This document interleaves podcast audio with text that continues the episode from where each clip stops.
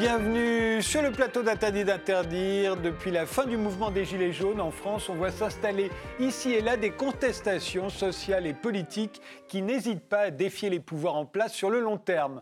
Ont-elles quelque chose en commun ? Faut-il y voir une gilet jaunisation du monde ? Avant de vous présenter mes invités, je vous propose un bref tour de la révolte telle qu'on a pu la voir sur R T. Regardez. En Russie, près de trois cents personnes ont été arrêtées aujourd'hui à Moscou lors d'une manifestation non autorisée contre le pouvoir en place.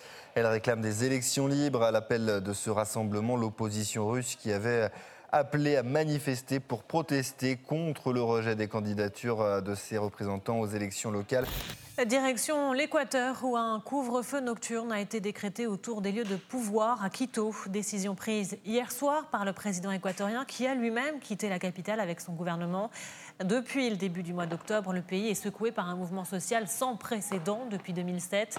Des milliers d'indigènes et de paysans continuent de se mobiliser. Ils protestent contre la hausse massive du prix de l'essence. Des manifestations qui ont fragilisé Lenin Moreno, le président équatorien, qui a tendu la main aux indigènes tout en appelant au calme face aux violences. Vendredi, cent quatre-vingt-deux personnes ont été blessées et cinquante-quatre interpellées pour violence. Alors hier, les manifestants ont montré patte blanche en restant au sol.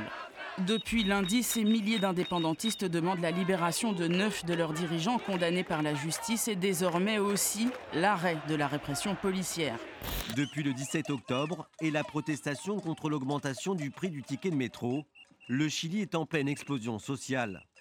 Et si le président chilien, Sebastián Piñera, a suspendu samedi cette hausse, les manifestants ont élargi désormais leurs revendications pour dénoncer les inégalités sociales dans un pays où le secteur privé est dominant et très critiqué.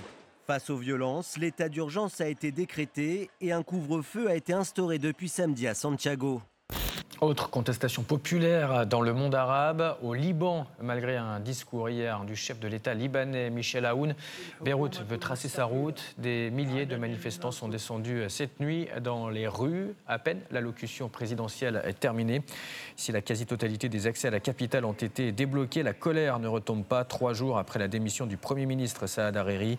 Le départ sans exception de la classe politique continue d'être réclamé, y compris celui de Michel Aoun. Une véritable marée humaine dans les rues d'Alger. Pour ce nouveau vendredi de contestation, les citoyens des différentes régions du pays ont été appelés à converger vers la capitale pour se joindre au mouvement. Une manifestation sans précédent depuis le début de la contestation en février dernier, car ce jour marque la fête de la Révolution. Le premier novembre mille neuf cent cinquante-quatre, tout juste créé, le Front de Libération Nationale déclenchait la révolution algérienne et la lutte armée pour l'indépendance. Un jour marqué par une série d'attentats simultanés sur le territoire algérien. soixante-cinq ans plus tard, ce n'est plus le colonisateur français que les Algériens combattent. Cette fois, c'est contre leur propre gouvernement qu'ils revendiquent l'indépendance. La contestation populaire irakienne est entrée hier dans son deuxième mois. Les manifestants réclament toujours la chute du pouvoir en place, en dépit des promesses de réforme des dirigeants. Ils étaient des milliers mobilisés hier dans les rues de Bassora pour rendre aussi hommage aux victimes tuées dans les rassemblements. Bilan provisoire, depuis le début du mouvement, près de deux cent cinquante morts et plusieurs milliers de blessés. On part maintenant pour Hong Kong. Après près de cinq mois de contestation populaire, nouvelle marche géante aujourd'hui et des face-à-face tendus entre forces de l'ordre et manifestants. Des manifestants qui ne décolèrent pas malgré l'annonce de la Chine d'améliorer le processus de, dé- de désignation du chef de l'exécutif local. C'est l'une des revendications des militants antigouvernementaux. Impact direct sur l'économie. Hong Kong est entré en récession pour la première fois depuis dix ans. Les commerçants se plaignent d'une situation de plus en plus compliquée. Alors, gilet jaunisation du monde ou pas, pour en débattre, nous avons invité Alexandre Devecchio, journaliste au Figaro, en charge du Figaro Vox. Vous venez de publier Recomposition sur le nouveau monde populiste, nos éditions du Cerf, dans lequel vous analysez la colère des peuples, euh, à commencer par la révolte des Gilets jaunes, hein, qui est pour vous emblématique d'une époque radicalement nouvelle. Est-ce qu'en Équateur, au Chili, au Liban, et cetera, et cetera, vous voyez une gilet jaunisation du monde ? Alors, dans mon livre, je parle surtout de la, de la révolte des classes moyennes occidentales, qui, à mon avis, souffre d'une triple dépossession économique, démocratique euh, et culturelle.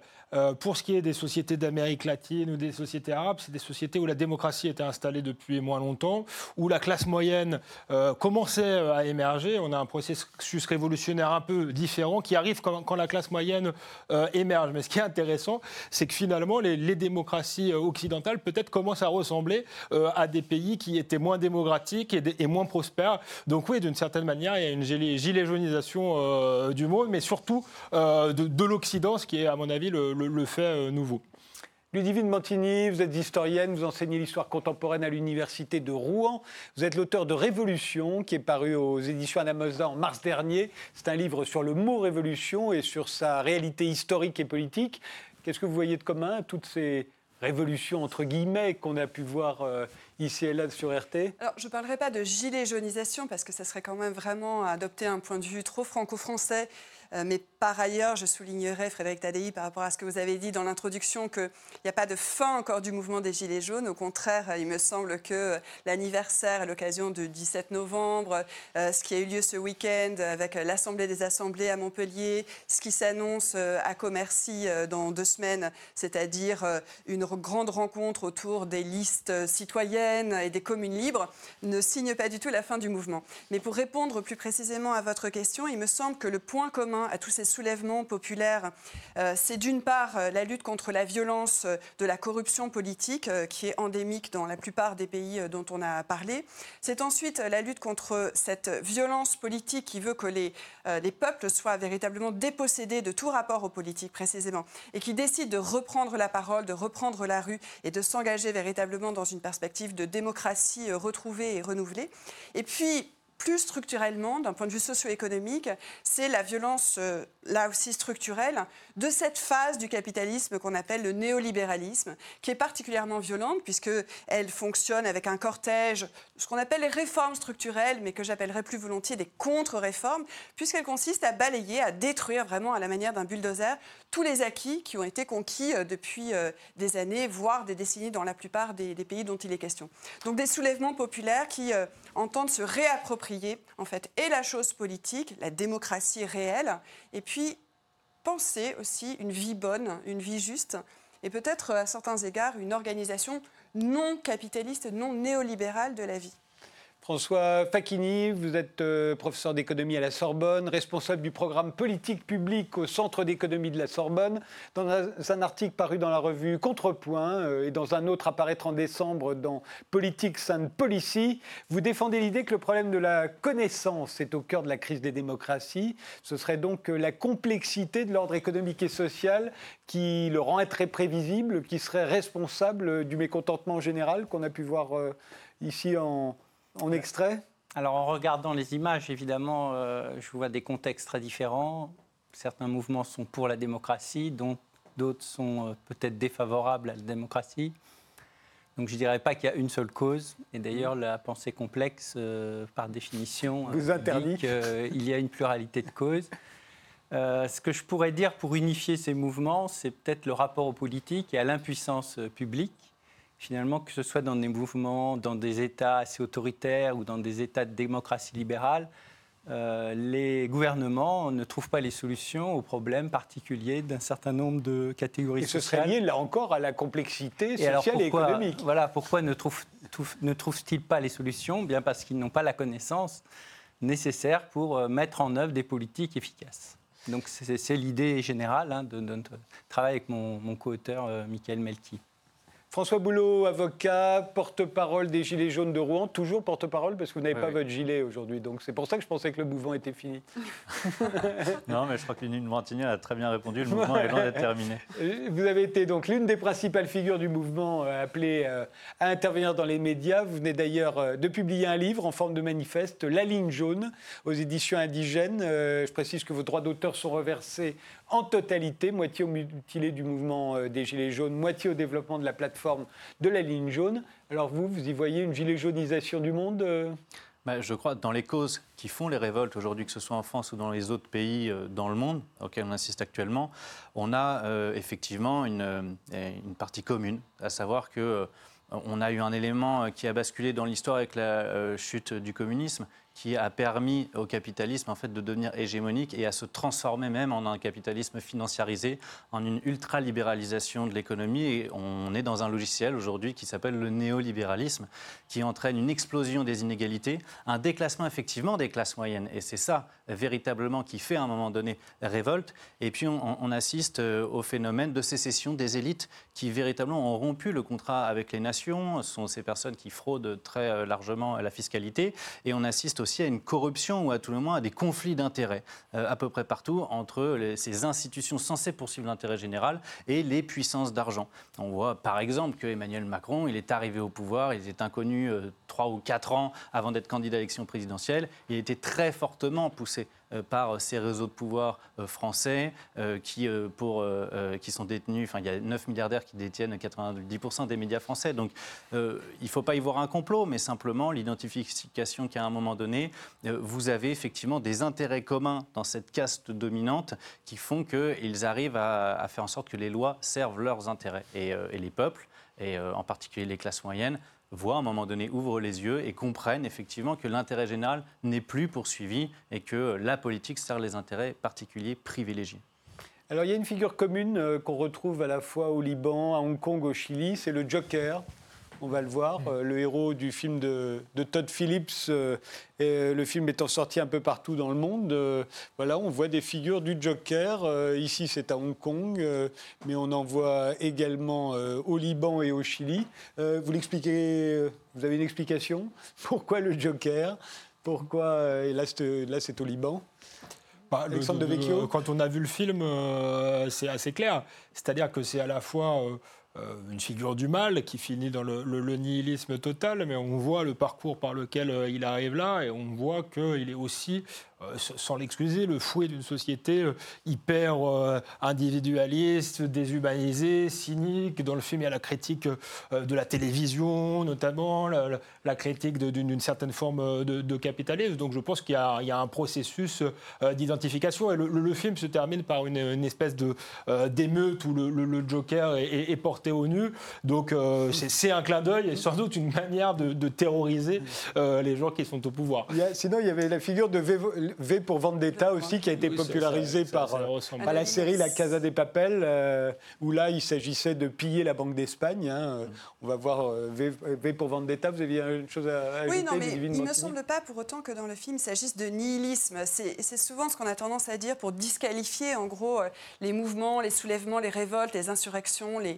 Les révolutions auxquelles on assiste aujourd'hui, c'est au fond, il euh, y a une sorte de destruction et donc ce serait du nihilisme. Je dis qu'il mais... finit dans le nihilisme, je dis oui, pas que... Euh, alors que pas du tout. Je pense c'est qu'il un, finit un dans esprit... une violence que moi je ne souhaite pas et, et qui touche non, aussi c'est... des innocents, c'est alors, tout ce que je dis. Alors justement, ce qu'on a commencé à dessiner, c'est que la violence que vous voulez absolument voir dans Celle ces, du Joker, ces je parle, je parle pas forcément. Euh, c'est, c'est, la, la violence, on a commencé à l'indiquer et je pense qu'il faudra creuser cet aspect puisque sinon on ne peut pas comprendre euh, ces soulèvements massifs qui articulent en fait des catégories sociales qui justement parfois pouvaient jusqu'alors être euh, dissociées, à savoir euh, les classes populaires, parce que ces révoltes, elles révèlent un état de la société, elles révèlent que vingt-six personnes dans le monde possèdent la moitié euh, des, des richesses, donc elles créent cet effet de révélation sur cette violence sociale des inégalités vertigineuses qui ne cessent de se creuser, mais ces révoltes, elles ne sont pas seulement des révoltes contre, ce ne sont pas seulement des révoltes anti, y compris dans la dimension néolibérale ou dans la dimension anticapitaliste, parce qu'elles portent des espoirs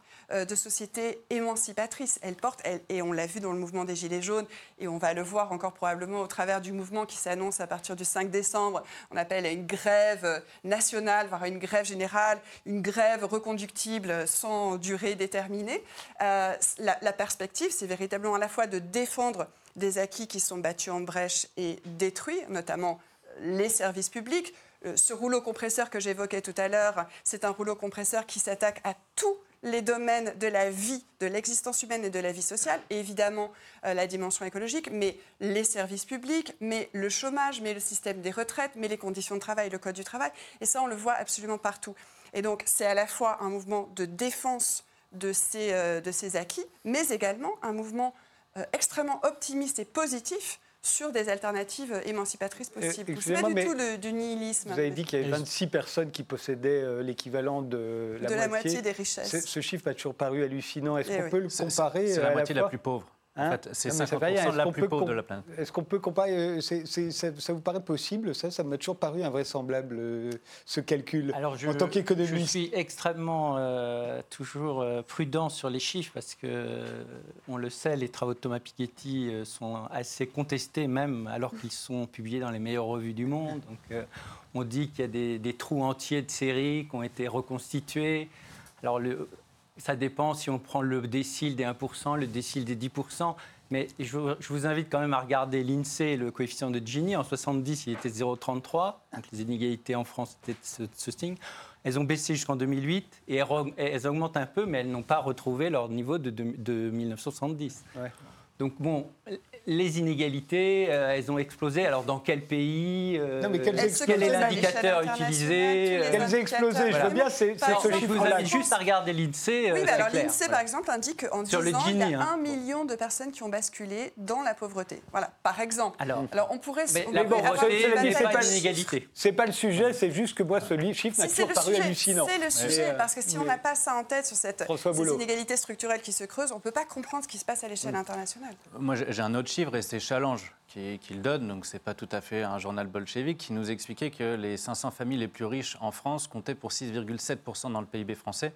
Elles sont passées à vingt-cinq pour cent en deux mille dix-sept et à trente pour cent en deux mille dix-huit. Donc on a une captation effectivement d'une part de richesse extrêmement importante par une toute petite partie de la population française. Et euh, j'entends qu'effectivement il y a une réduction des inégalités et que ce mouvement... Euh, c'est euh, inversé, euh, pour partie en tout cas, à partir de deux mille huit. Mais c'est là toute la problématique, parce que j'entends souvent l'argument qui consiste à nous dire « Ah mais en France, quand même, on ne vit pas dans la pauvreté, il y a des pays en tout cas dans lesquels on vit dans une bien plus grande pauvreté ». Mais la problématique est celle de l'appauvrissement, c'est la dynamique en fait qui est à l'œuvre. Et ce qui précisément met les gens en mouvement, c'est quand ils sont déclassés. Et aujourd'hui, euh, vous parlez à beaucoup de Français, classe populaire, classe moyenne, mais y compris même une partie des classes moyennes supérieures, comme les architectes, les avocats, les pharmaciens, savent très bien qu'ils vivent moins bien aujourd'hui, moins confortablement qu'il y a cinq, dix ou quinze ans. Et c'est cela, cette dynamique de l'appauvrissement qui, à un moment donné, pour, fait que les gens se révoltent. Pour élargir ce débat et que ce ne soit pas un énième débat sur les Gilets jaunes en France, euh, vous insistez, vous, sur le côté révolte contre le libéralisme économique, euh, avec son cortège d'inégalités, d'austérité, d'injustice. On a l'impression, quand on voit un certain nombre de ces mouvements, que c'est le poids des taxes ou des impôts euh, qui, à un moment, a, a été, euh, euh, a joué le, le rôle de déclencheur, hein, Et, et, et à chaque fois, on a l'impression qu'une grande partie des classes moyennes, ou de ce qui, est en train de, de, ce qui était en train de devenir des classes moyennes, euh, alliées aux classes populaires, se révolte tout à coup contre un État. Euh, euh, vous, je vous vois dubitatif, euh, François Facchini.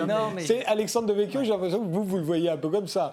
Mais François euh, Facchini ne va pas être d'accord. Non, moi, je ne suis pas un, un, un, un très grand euh, libéral, mais je crois que plus que le... Le libéralisme, qui est un mot qui ne veut rien dire, il y a une révolte contre l'ordre global. Et effectivement, là, je, je re- rejoins François Boulo sur le fait qu'il y a eu un avant et un après la chute de, euh, du mur de Berlin. Et on est passé dans un capitalisme qui avait un adversaire, qui était obligé de se, de se réguler, où il y avait des frontières, à une utopie euh, de la mondialisation heureuse, où on a brisé euh, toutes les frontières, euh, les frontières économiques, mais aussi euh, les frontières euh, culturelles, euh, et où on est passé euh, vers une forme de supranationalisme.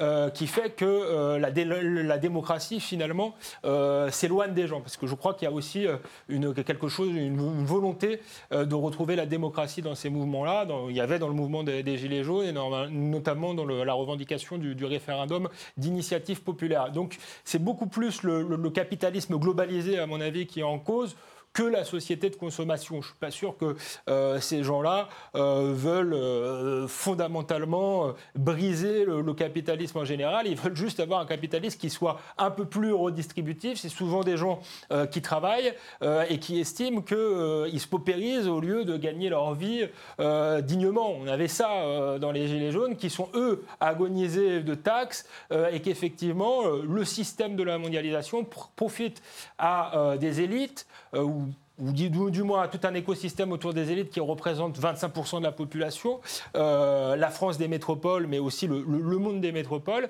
et que euh, toutes les périphéries sont, euh, sont paupérisées. Je crois que c'est beaucoup plus ça qui est en cause que, euh, que le, le, une volonté de, de, de briser le, le système. Je crois que c'est revenir à un système régulé avec des limites, des protections, euh, et en finir avec, euh, avec finalement cette utopie, cette utopie révolutionnaire qui était la globalisation heureuse et qui s'est transformée en globalisation malheureuse. François Facchini, là aussi vous y voyez un problème de méconnaissance au fond ? Alors, moi je dirais d'une part sur les mots, il faut quand même faire attention parce que le néolibéralisme c'est pas un, c'est une pluralité de néolibéralisme. Je crois que Serge Audier a écrit un très bon livre là-dessus. Donc c'est un peu compliqué de savoir de quoi parle-t-on parce qu'il y a tellement de définitions. Bon. Deux, le mot capitalisme, je ne sais pas s'il est plus clair que le mot libéralisme. Enfin, hein. Trois, euh, oui. Trois, euh, est-ce que euh, est-ce que c'est la faute du capitalisme en France s'il y a des mouvements des Gilets jaunes ? Alors, j'aime bien quand même rappeler quelques chiffres. On n'a jamais eu autant de dépenses publiques en France qu'en deux mille dix-neuf. La dette publique est très forte. Euh, les impôts sont très élevés. L'inflation législative est monstrueuse, c'est-à-dire si vous prenez l'indicateur de, du nombre de pages de l'enjeu officiel, il n'a jamais été si important qu'aujourd'hui. Donc le législateur continue de vouloir faire le bien euh, de tous. Et donc euh, de réglementer. Et de réglementer. Et, et, c'est, et c'est cette impuissance-là, c'est-à-dire tous ces mécanismes-là qui sont normalement les réponses des crises des années trente, on, on y croit encore. Et le message, c'est qu'il faut arrêter d'y croire. Ça ne marche pas. Ce n'est pas parce que vous allez faire des cent pour cent de dépenses publiques que ça va être mieux demain. Il y aura toujours de la pauvreté, il y a toujours des inégalités.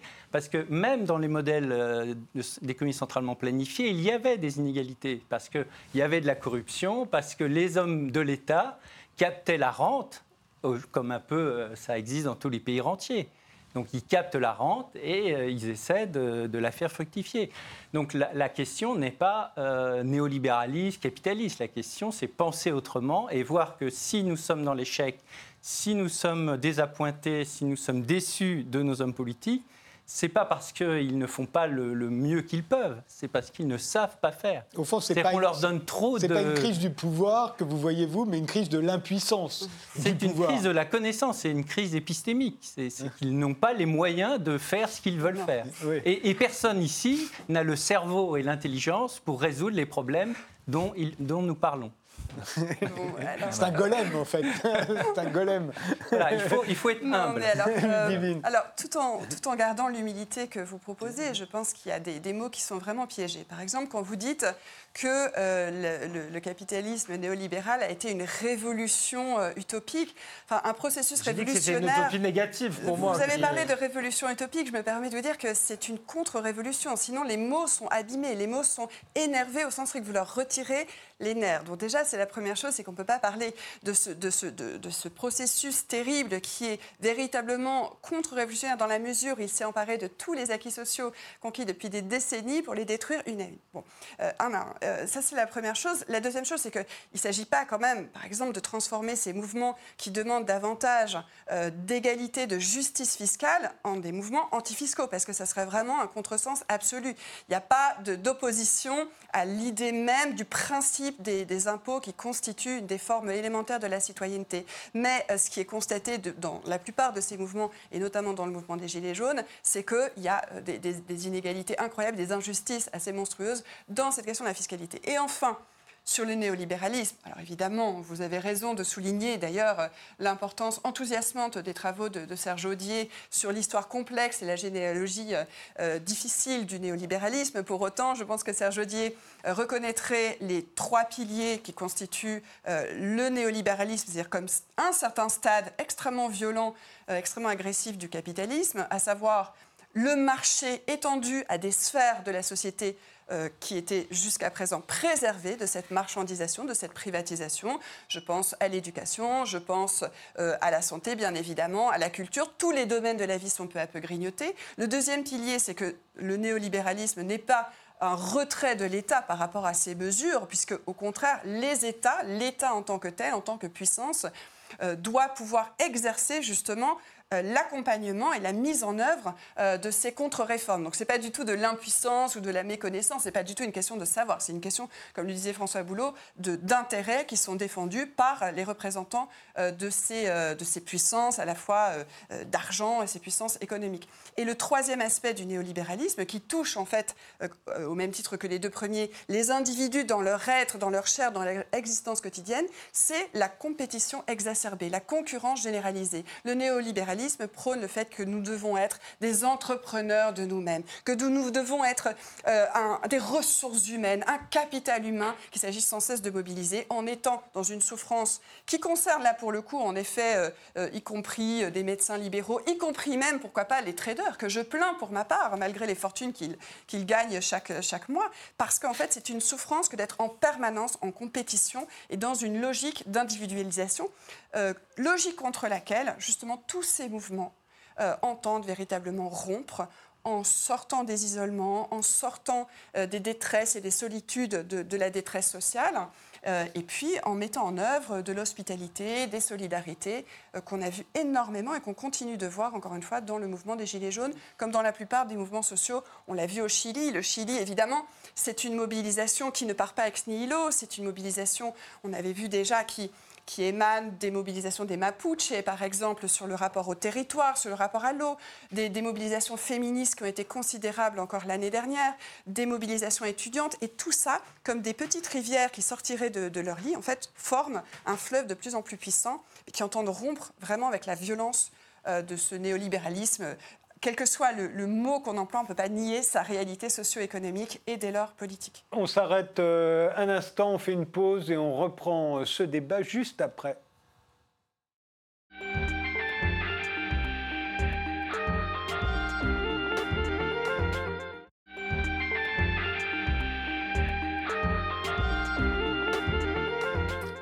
On reprend ce débat sur la gilet jaunisation du monde avec Alexandre Devecchio, qui est journaliste au Figaro, qui vient de publier Recomposition aux éditions du Cerf, avec Ludivine Bantigny, qui est historienne, l'auteur de Révolution aux éditions Anamosa, avec François Facchini, qui est économiste, et François Boulo, le porte-parole des Gilets jaunes de Rouen, qui vient de publier La ligne jaune aux éditions indigènes. On était sur l'aspect euh, révolte contre le libéralisme ou contre le néolibéralisme, qui, cet aspect-là, traverse un certain nombre de révoltes, depuis les, à la fois celle de, des Gilets jaunes en France, mais aussi au Chili, en Équateur, d'une certaine manière au Liban et en Irak, euh, mais peut-être aussi ailleurs. Peut-être, euh, vous vouliez ajouter quelque chose, de François Boulo, avant que François Facchini euh, reprenne la parole? Oui, parce qu'on était sur les, les discussions capitalisme-néolibéralisme. Moi, je me méfie beaucoup, par exemple, du mot capitalisme, parce que chacun a sa définition.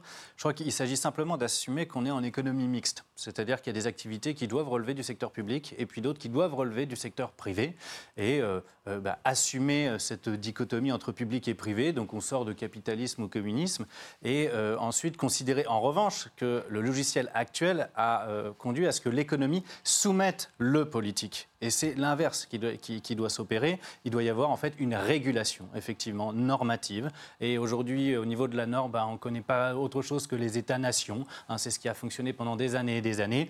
Et donc, c'est véritablement ça l'enjeu. Ce qui fait qu'on a euh, des euh, gouvernants, en particulier en France. J'entendais des chiffres. On nous disait qu'il y avait encore beaucoup de dépenses publiques. Je regrette, mais la politique est une impasse. On a eu cinq cent mille pauvres de plus en deux mille dix-huit. Et on peut me dire qu'il n'y a jamais eu autant de dépenses publiques. Les services publics essentiels de la nation sont en train de s'effondrer. On voit bien que tout le monde est en colère, euh, police, euh, dans la santé, l'éducation nationale, euh, les pompiers, et cetera.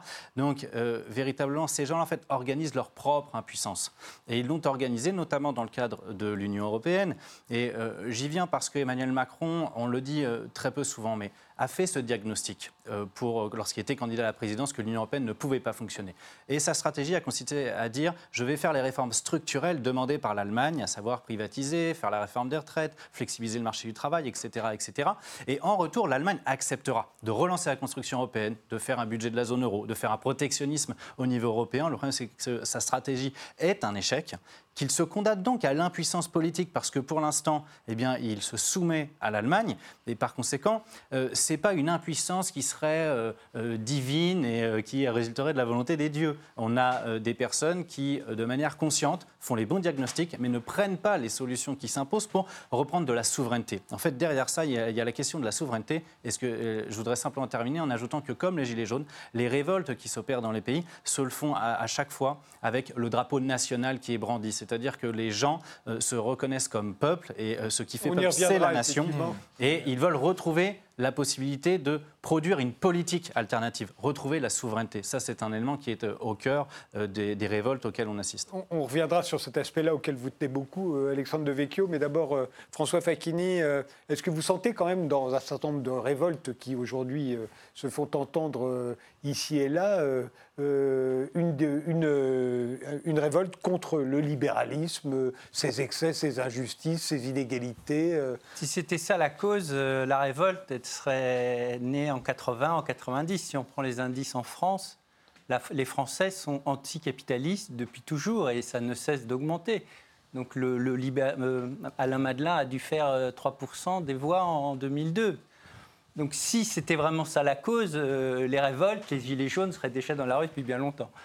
Parce qu'on y ajoute oui. l'austérité, vous remarquerez. C'est le capitalisme, le libre-échange, plus et, l'austérité. Et une austérité relative au regard des chiffres que j'ai donnés tout à l'heure. Hein, ouais. Parce que et la, la solution pour apaiser les gilets jaunes va être la dépense publique, plus ou moins. Hein, et, et bon, ça marche un temps, mais c'est comme l'alcool, hein, c'est une addiction. Et donc, ça marche un temps, mais sur le long terme, c'est pas bon. Mais, et je dirais même euh, que la dépense publique, alors là-dessus, j'ai fait des, des travaux... Euh, et, elle n'est pas optimale pour la croissance. Donc si vous pensez que la croissance économique est un moyen de progrès social, ce que beaucoup d'économistes croient depuis le dix-neuvième siècle, euh, il faut de la croissance et avoir trop de dépenses publiques. Hein. Ce n'est pas qu'il n'en faut pas, mais quand on en a trop, bah, ce n'est pas très bon. Ouais, mais je voudrais dire, trop à cause de l'I S F, du C I C E, de la patate, ce qui ne favorise pas la croissance économique. Je voudrais dire sur le... ce qui me semble important pour les Gilets jaunes, c'est le diagnostic d'une partie de l'économie politique, c'est de dire les électeurs sont impuissants. Pourquoi ? Parce que leur probabilité euh, que leur vote soit décisif est nulle. C'est-à-dire qu'on a une voix sur trente millions de voix. Donc euh, ce, ce rapport d'impuissance de l'électeur à la politique, s'il veut s'exprimer, si vous, si vous voulez reprendre le pouvoir, alors vous pouvez investir un groupe d'intérêt, un syndicat, ou faire un mouvement social. Donc c'est, c'est une conséquence en fait de, de la structure incitative qu'est la démocratie. C'est-à-dire que nous avons une voix, bah ça, c'est pas nouveau, que... un homme une voix, c'est pas nouveau, mais il faut euh... toujours le rappeler, c'est que l'électeur n'a pas le pouvoir. En tant qu'électeur. Je pense que de... justement l'électeur avait quand même le sentiment d'avoir une forme de maîtrise de son destin euh, euh, jusqu'à une certaine période et que là on est... Je suis parfaitement d'accord avec ce qui a été dit sur le retour de la souveraineté. Il y a, il y a le sentiment d'une forme de dépossession euh, démocratique. Autrefois, on, on votait pour un parti, un homme qui avait à peu près un programme qu'il appliquait. Aujourd'hui, on voit bien que euh, cet homme est soumis à, des, à une puissance économique qui le dépasse, est soumis à une expertocratie euh, qui prend le pas sur la démocratie, est soumis aux juges, est soumis à l'Union européenne, euh, aux cours euh, supranationales, que c'est beaucoup plus compliqué, effectivement, d'exercer le pouvoir euh, qu'avant et que le, le citoyen, de moins en moins, voit au chapitre.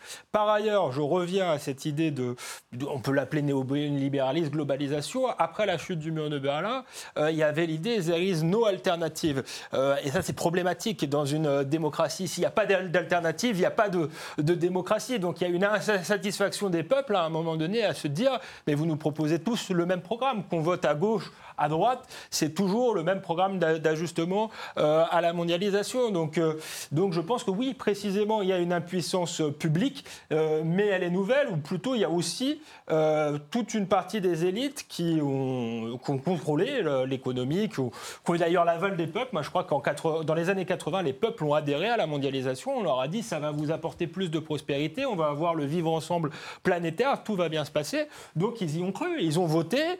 Une fois, deux fois, trois fois, et au bout de trente ans, on arrive au, boulot, au, au bilan euh, des choses, et on voit que l'espérance de vie euh, de l'ouvrier blanc américain diminue, et donc vous avez Donald Trump. Ludivine Bantigny. Je voulais d'abord dire un mot sur votre euh, métaphore de l'alcoolisme, quand vous parlez de ce que vous nommez aussi les dépenses publiques. Moi, ça me paraît... complètement déconnecté du monde social, du, du monde réel dans lequel on vit. Vous ne parlez que de dépenses, vous avez une vision complètement économiciste du monde, là où on est en train de vous parler de... de, de regardez, mais oui, mais vision regardez, comptable, en fait, métier, que vous n'avez même pas économiste. Votre métier, ah, c'est malheureux. Votre métier pourrait consister à aller voir aussi concrètement ce qui se passe dans les hôpitaux, dans les services d'urgence qui se mobilisent depuis des mois, dans des conditions de détresse vraiment euh, affreuses. Et le jour où l'un, je ne le souhaite à personne, euh, évidemment, dans, sur ce plateau, mais où on se retrouvera justement dans ces situations d'urgence, je pense que la, la dimension comptable, précisément, elle disparaîtra.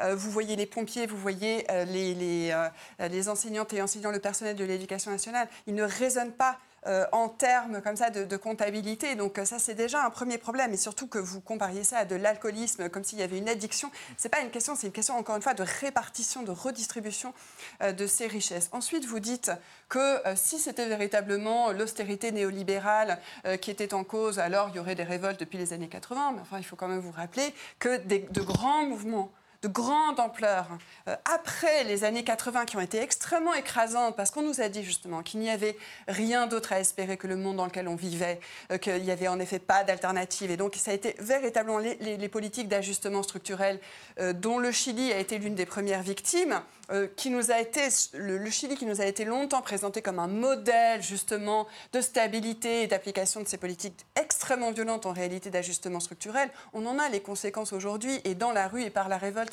Euh, et, et, les, et les soulèvements. Mais en fait, euh, ces, ces politiques, elles ont rencontré de très puissantes contestations. Et en France, évidemment, le mouvement des Gilets jaunes n'est que l'aboutissement euh, d'une longue histoire des mouvements sociaux, de, de l'opposition ferme et déterminée à toutes les réformes qui visent, et contre-réformes, euh, qui visent à détruire les systèmes de santé, les systèmes de retraite, le code du travail. Vous avez une immense mobilisation contre les lois dites travail, contre la, la contre-réforme du, du Code du travail, par exemple. Donc ça, c'est vraiment structurel et fondamental. Et donc, il y a quelque chose là euh, qui indique aussi que les, les éléments de langage, pour reprendre des, des termes de la communication néo-managériale, euh, les mots de passe, les mots de passe-passe, voilà, les promesses, euh, mon ennemi, c'est la finance, tout ça, ça ne marche plus. Il y a une prise de conscience, une lucidité, parce que vous avez parlé d'alternance, il y a une alternance en permanence sans alternative. Cette alternance sans alternative, elle conduit aujourd'hui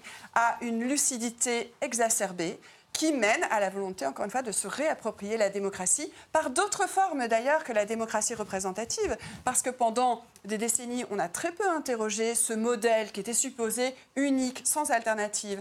Moi, j'ai un peu travaillé, par exemple, sur la Commune de Paris, euh, dont on va célébrer bientôt le cent cinquantième anniversaire. C'est Euh, une voie, aussi une autre voie pour la démocratie. Une démocratie où les gens décident là où ils et elles sont, euh, là où ils et elles habitent, là où ils et elles travaillent, et se réapproprient vraiment la chose politique, plutôt, de la confier, plutôt que de la confier à des personnes qui ne sont en réalité jamais mandatées, qui ne tiennent jamais leurs promesses et qui, en fait, euh, répondent à des intérêts qui ne sont pas les intérêts de, de la majorité de la population. Ce que l'on observe effectivement dans toutes les révoltes dont on parle, dont nous parlons depuis le début de cette émission, c'est qu'à euh, chaque fois, on a l'impression que le pouvoir a été confisqué euh, par une petite minorité, alors certains l'appelleront une élite euh, ou une oligarchie, mmh. euh, qui se le réserverait euh, à, à son seul profit. Ça, c'est ce qu'il y a de commun à la fois à Hong Kong, euh, à, au Liban, euh, les Gilets jaunes euh, ont tenu ce... ce discours, euh, et cetera, et cetera. Je crois que oui, simplement le... Ah pardon. C'est une réalité. Sur, sur le mot élite, moi je, je, j'emploie le mot élite pas parce que je pense que c'est des élites, c'est des élites autoproclamées, mais je fais référence à Christopher Lash.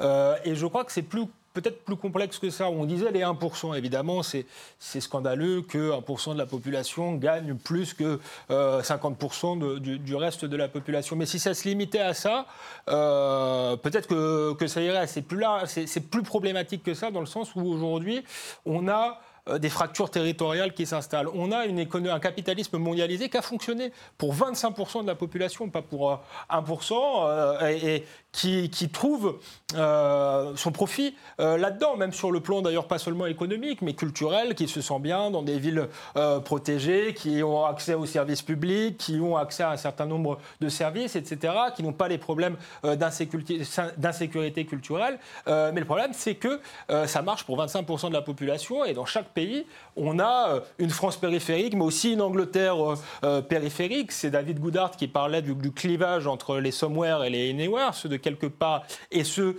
euh, de n'importe où. Et ça, on retrouve ça euh, finalement euh, dans tous les pays. Donc la question, c'est comment on fait marcher euh, la machine économique pour qu'elle ne profite pas seulement à vingt-cinq pour cent de la population, euh, mais pour qu'elle profite, euh, qu'on réconcilie les deux, entre les vingt-cinq pour cent et la majorité euh, qui a le, le sentiment d'être dépossédée, tout simplement. François Boulo ? Oui, je, je voulais revenir sur un aspect du, néo, du néolibéralisme qui consiste à, à, à intégrer la question de la dépense publique comme une notion comptable et pas une notion économique. C'est-à-dire que la dépense publique, tout dépend de ce qu'on en fait. Si vous faites de la dépense publique qui va servir à l'économie, eh bien, ça favorise la croissance et donc c'est l'intérêt général qui est favorisé. Mais euh, si vous donnez, comme l'a fait Macron, des cadeaux fiscaux aux ultra-riches, alors vous favorisez la financiarisation de l'économie, la spéculation financière, et à ce moment-là, ça devient contre-productif.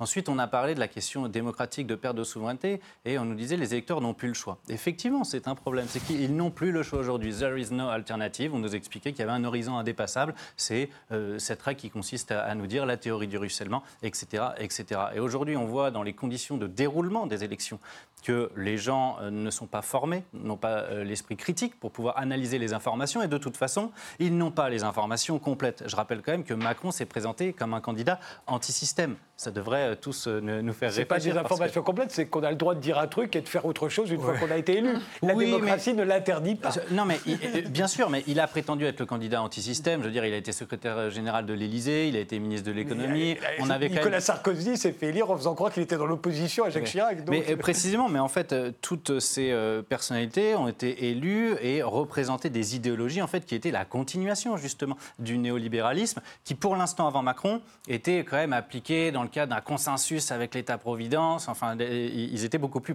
prudents, les, les prédécesseurs d'Emmanuel Macron, que lui ne l'est. Je voudrais ajouter une dernière chose, c'est que pour revenir à la comparaison avec les mouvements à l'étranger, c'est qu'on voit que la réponse à chaque fois des pouvoirs est la même. C'est-à-dire qu'on répond quasi exclusivement sur le terrain sécuritaire par une répression policière et judiciaire absolument inouïe. On a vu que dans certains pays comme au Chili, on tirait à balles réelles carrément sur les manifestants. Bon, nous en France, c'est pas des balles réelles, c'est des tirs de L B D qu'on fait vingt-cinq éborgnés, euh, des grenades de désencerclement qu'on fait cinq mains arrachées. Bon, si vous voulez, vous, vous avez là une impasse dans laquelle les dirigeants se dirigent, c'est-à-dire que ils répondent sur le terrain autoritaire parce qu'ils n'arrivent pas à apporter euh, les solutions politiques et à réduire effectivement les inégalités et à, à, à enchanter en fait un nouveau monde, une alternative positive. Tout le monde est bloqué actuellement euh, dans la pensée dominante et euh, euh, considérant qu'on ne peut pas faire autre chose que ce qui est fait depuis trente ou quarante ans. On n'arrive pas à, à imaginer le nouveau monde. François Facchini ? Alors, je suis toujours gêné par la pensée dominante, la pensée unique, parce que souvent la pensée dominante, la pensée unique, c'est la pensée de l'autre. Donc bon. Mais alors, j'ai été, moi, soumis à la pensée dominante pendant non, des bon. années. Donc, euh, vous voyez... Alors, l'autre point, c'est... J'entends bien, alors là, il y a un peu d'oligarchie. Donc, on a intégré le, le discours populiste sur les élites, le monde du haut, le monde du bas. Alors qu'il me semble qu'il y a une pluralité d'élites, que tout est entrevé, entre, entre, encastré. Il y a les élites sportives, les élites des journalistes, les élites universitaires, les élites politiques. Bon, alors, c'est quoi les élites hein c'est, c'est un truc un peu bizarre. Bon. La plutocratie, donc je voudrais quand même que, rappeler que Raymond Aron a lutté contre cette théorie de la plutocratie euh, qui était marxiste hein, à l'époque, dans les années soixante. Et contre ça, il y a la théorie quand même du pluralisme. La démocratie, c'est le pluralisme. Et il y a une pluralité de pouvoirs, il y a une pluralité, de, il y a une concurrence entre les pouvoirs. On n'est pas dans un système à parti unique, on a une pluralité de partis. On n'est pas dans un système unique. Avec un seul groupe d'intérêt, il y a une pluralité de groupes d'intérêt. On n'est pas dans un système avec un seul syndicat, il y a plein de syndicats. Donc l'idée que il y aurait une seule cause, c'est toujours le même problème. Il y aurait un seul groupe qui gouvernerait le pays. Et j'y crois pas du tout. Non, mais il n'y a pas qu'un seul groupe. Il y a vingt-cinq pour cent qui tirent profit je, de la globalisation euh, oui. et, et tous et les autres donc, ont le sentiment d'être non. perdants et qui ne veulent ouais. plus de ce et, modèle et, et Macron vous donne tort sur le parti unique. Il l'a créé en fusionnant l'U M P S, donnant oh. raison au diagnostic du Front National, non. ce qui est absolument dévastateur. Ce que je veux dire, c'est qu'il y a, y a plusieurs diagnostics qui me semblent assez contestables. Est-ce que nous sommes en plutocratie, dictature de l'argent ? Il me semble que non. Est-ce que nous avons... On a été plus complexe que ça, je pense. Oui, enfin... Je, euh, peut-être que je me trompe hein, sur euh, la, l'écoute. Et le dernier point, c'est, euh, c'est sur euh, les, donc, euh, le, l'idée que les, l'oligarchie euh, financière. Donc, euh, ce serait une, un, une sorte de collusion entre la finance et les hommes de l'État. Mais il faut bien comprendre s'il y a cette collusion entre la finance et les hommes de l'État, ça date de la glorieuse révolution anglaise et de la création de la Banque centrale. c'est que c'est un moyen de financer la dette publique. C'est-à-dire quand on contrôle euh, la création monétaire, on contrôle aussi la possibilité d'avoir des taux nuls, des taux zéro. Et donc, on, on finance la, la dépense. Et, et c'est un moyen de, de faire survivre l'État. Donc, c'est contrairement à ce que vous pensez, la financiarisation et la rente, elle est aussi un moyen, effectivement, pour la classe financière de garder le contrôle et pour l'État de continuer à acheter des voix par la dépense publique. Non, mais les, les, les États, là je, je sens très rapidement, mais les États ne contrôlent pas la création monétaire, euh, en tout cas dans l'Union européenne, puisque précisément la Banque centrale européenne est indépendante, ce qui est un problème, et c'est la volonté de l'Allemagne. Donc euh, c'est un premier point sur lequel, a, a priori, vous vous trompez. Et la deuxième chose, c'est que sur la financiarisation... De droit, la dépen... non, mais... l'indépendance de la Banque centrale, c'est constitutionnel. Donc euh, euh, oui, je me mais trompe le... peut-être, mais j'ai lu mais mon droit. Mais, mais ça n'a pas toujours été le cas dans l'histoire. Non, mais, mais bon, actuellement... Donc, François Boulo, eh ben, c'est pour éviter que les politiques se servent de la monnaie voilà. de oui, façon mais, politique. Mais alors c'est ça, pour, pour l'enlever aux politiques. Mais c'est, c'est toujours le même argument. C'est-à-dire, ce qu'il faut comprendre, c'est quand on a la création monétaire, quand l'État a la création monétaire, on peut emprunter à taux zéro. Ça ne signifie évidemment pas qu'on peut faire tourner la planche à billets euh, à tour de bras, parce qu'effectivement, on, crée, on risquerait de créer une hyperinflation. Et donc, si dans un premier temps, il y a un effet d'aubaine et positif pour les gens, ensuite, l'économie s'effondrerait. Mais donc, sous prétexte qu'il faudrait empêcher la possibilité pour les dirigeants d'abuser de ce pouvoir, on leur a carrément retiré euh, ce mmh. pouvoir, ce qui pose un, un, un problème, problème démocratique. Parce voilà, parce qu'on Mais... paye quarante milliards d'euros d'intérêts par an. Et le levier monétaire, c'est un levier essentiel de la souveraineté euh, politique pour pouvoir euh, orienter une économie précisément. Alors, juste pour finir, euh, parce que c'est un des aspects qui est présent dans un certain nombre de révoltes qu'on a pu voir là, c'est l'aspect culturel. Vous insistez euh, beaucoup là-dessus, euh, Alexandre Devecchio. Oui, moi, j'ai, j'ai... C'est-à-dire qu'il y a, y a l'idée du peuple, le, il y a le peuple, les classes populaires qui ont l'impression de payer pour les riches qui, eux, ne payent plus et qui se sont désolidarisés du reste de la société. Et puis, il y aurait le peuple qui, lui, serait un ensemble cohérent et qui euh, ne voudrait plus, alors, à la fois d'une culture euh, transnationale, mais aussi des immigrés,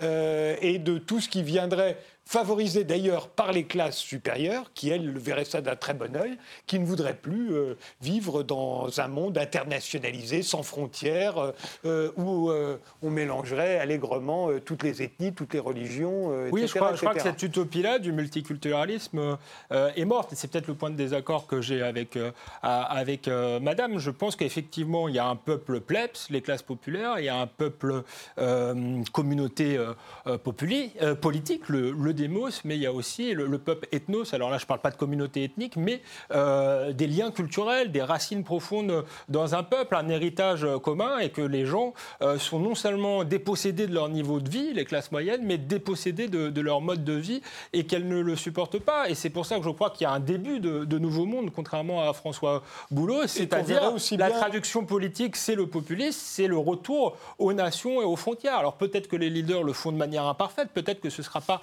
Euh, la solution, mais il y a cette aspiration commune euh, chez les peuples, beaucoup plus euh, qu'une volonté de révolution euh, néo-communiste. Que vous voyez donc, euh, et, et en Catalogne... Euh, et en aussi. Catalogne, il y a sans doute... Et peut-être euh, même à Hong Kong, puisque certains voient Hong Kong cette... aussi une lutte contre les, les Chinois euh, qui reviendraient, qui immigreraient euh, à, à Hong Kong. Je pense que c'est peut-être plus compliqué que ça en Chine, qui n'est pas une démocratie où il n'y avait pas de classe moyenne, et cetera. Moi, dans mon livre, je m'en tiens à la classe euh, ouais. moyenne occidentale, mais je crois qu'effectivement, il y a une envie de souveraineté, de, de pour l'instant, la solution passe par là et pas par un autre monde sans frontières, communiste, où, où, où on partagerait ou tout dans une forme internationaliste. Voilà, je, je cherche un... Alors, en fait, c'est assez choquant parce que je trouve que vous avez une responsabilité assez considérable en tant qu'homme de médias, Figaro, Figaro Vox, et cetera, d'introduire une thématique qui, par exemple, n'est pas du tout présente dans le mouvement des Gilets jaunes, qui s'est précisément constitué sur une perspective. Il y avait des drapeaux français dans ce mouvement, François Boulo euh, l'a dit, des drapeaux français, des drapeaux régionaux. Donc je crois qu'elle était présente. Monsieur,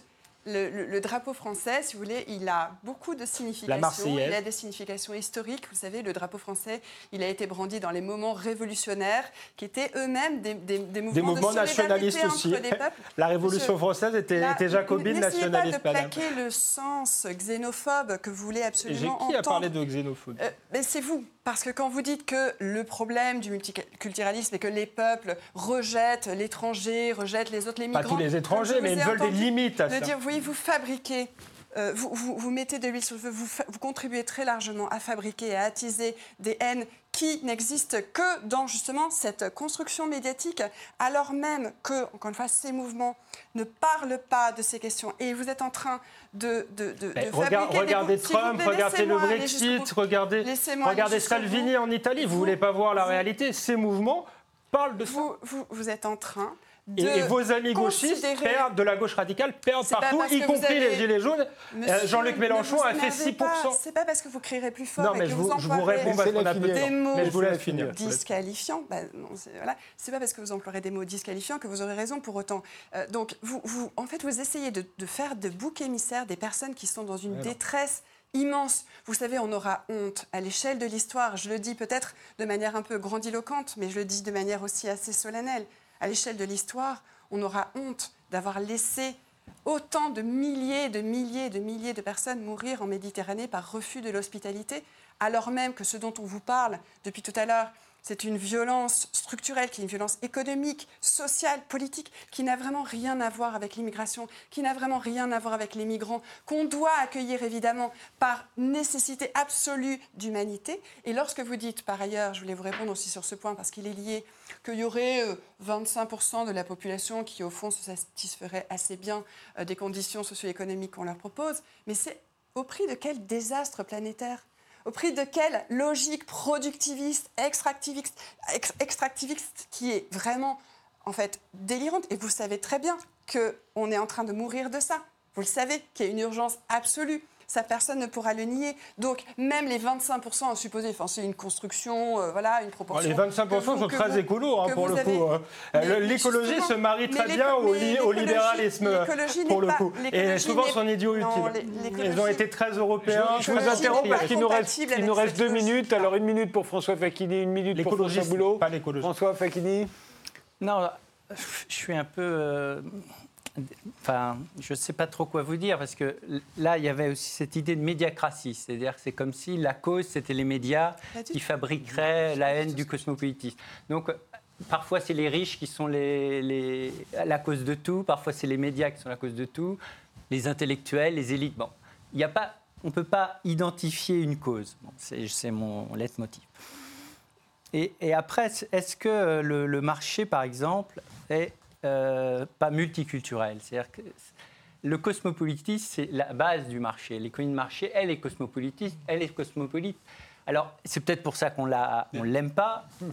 D'autres ne l'aiment pas parce que c'est si vous êtes cohérente, vous ne pouvez pas être cosmopolite. Donc, finalement, il y a des tas de choses qui font qu'on n'aime pas le marché. Sans aimer le marché, voilà. Donc, vous voyez, les solidarités oui, internationales le multiculturalisme, c'est l'amour la, de l'étranger par les gens. Oui, Moi, oui. sur la, Dernier mot, François Boulo. Sur l'aspect culturel qui vient d'être débattu, peut-être même spirituel. Euh, le néolibéralisme produit de l'individualisme, une société qui est fragmentée, des individus qui sont isolés. Et ce qu'on a entendu sur les ronds-points, et qui a mis tout le monde d'accord pour le coup, c'est sur les ronds-points, nous avons retrouvé la fraternité et désormais nous allons reconquérir la liberté et l'égalité. On a une référence profonde à la révolution de mille sept cent quatre-vingt-neuf et à la devise nationale. Je vous remercie tous les quatre d'avoir participé à cette émission. Merci de l'avoir suivi et rendez-vous au prochain numéro.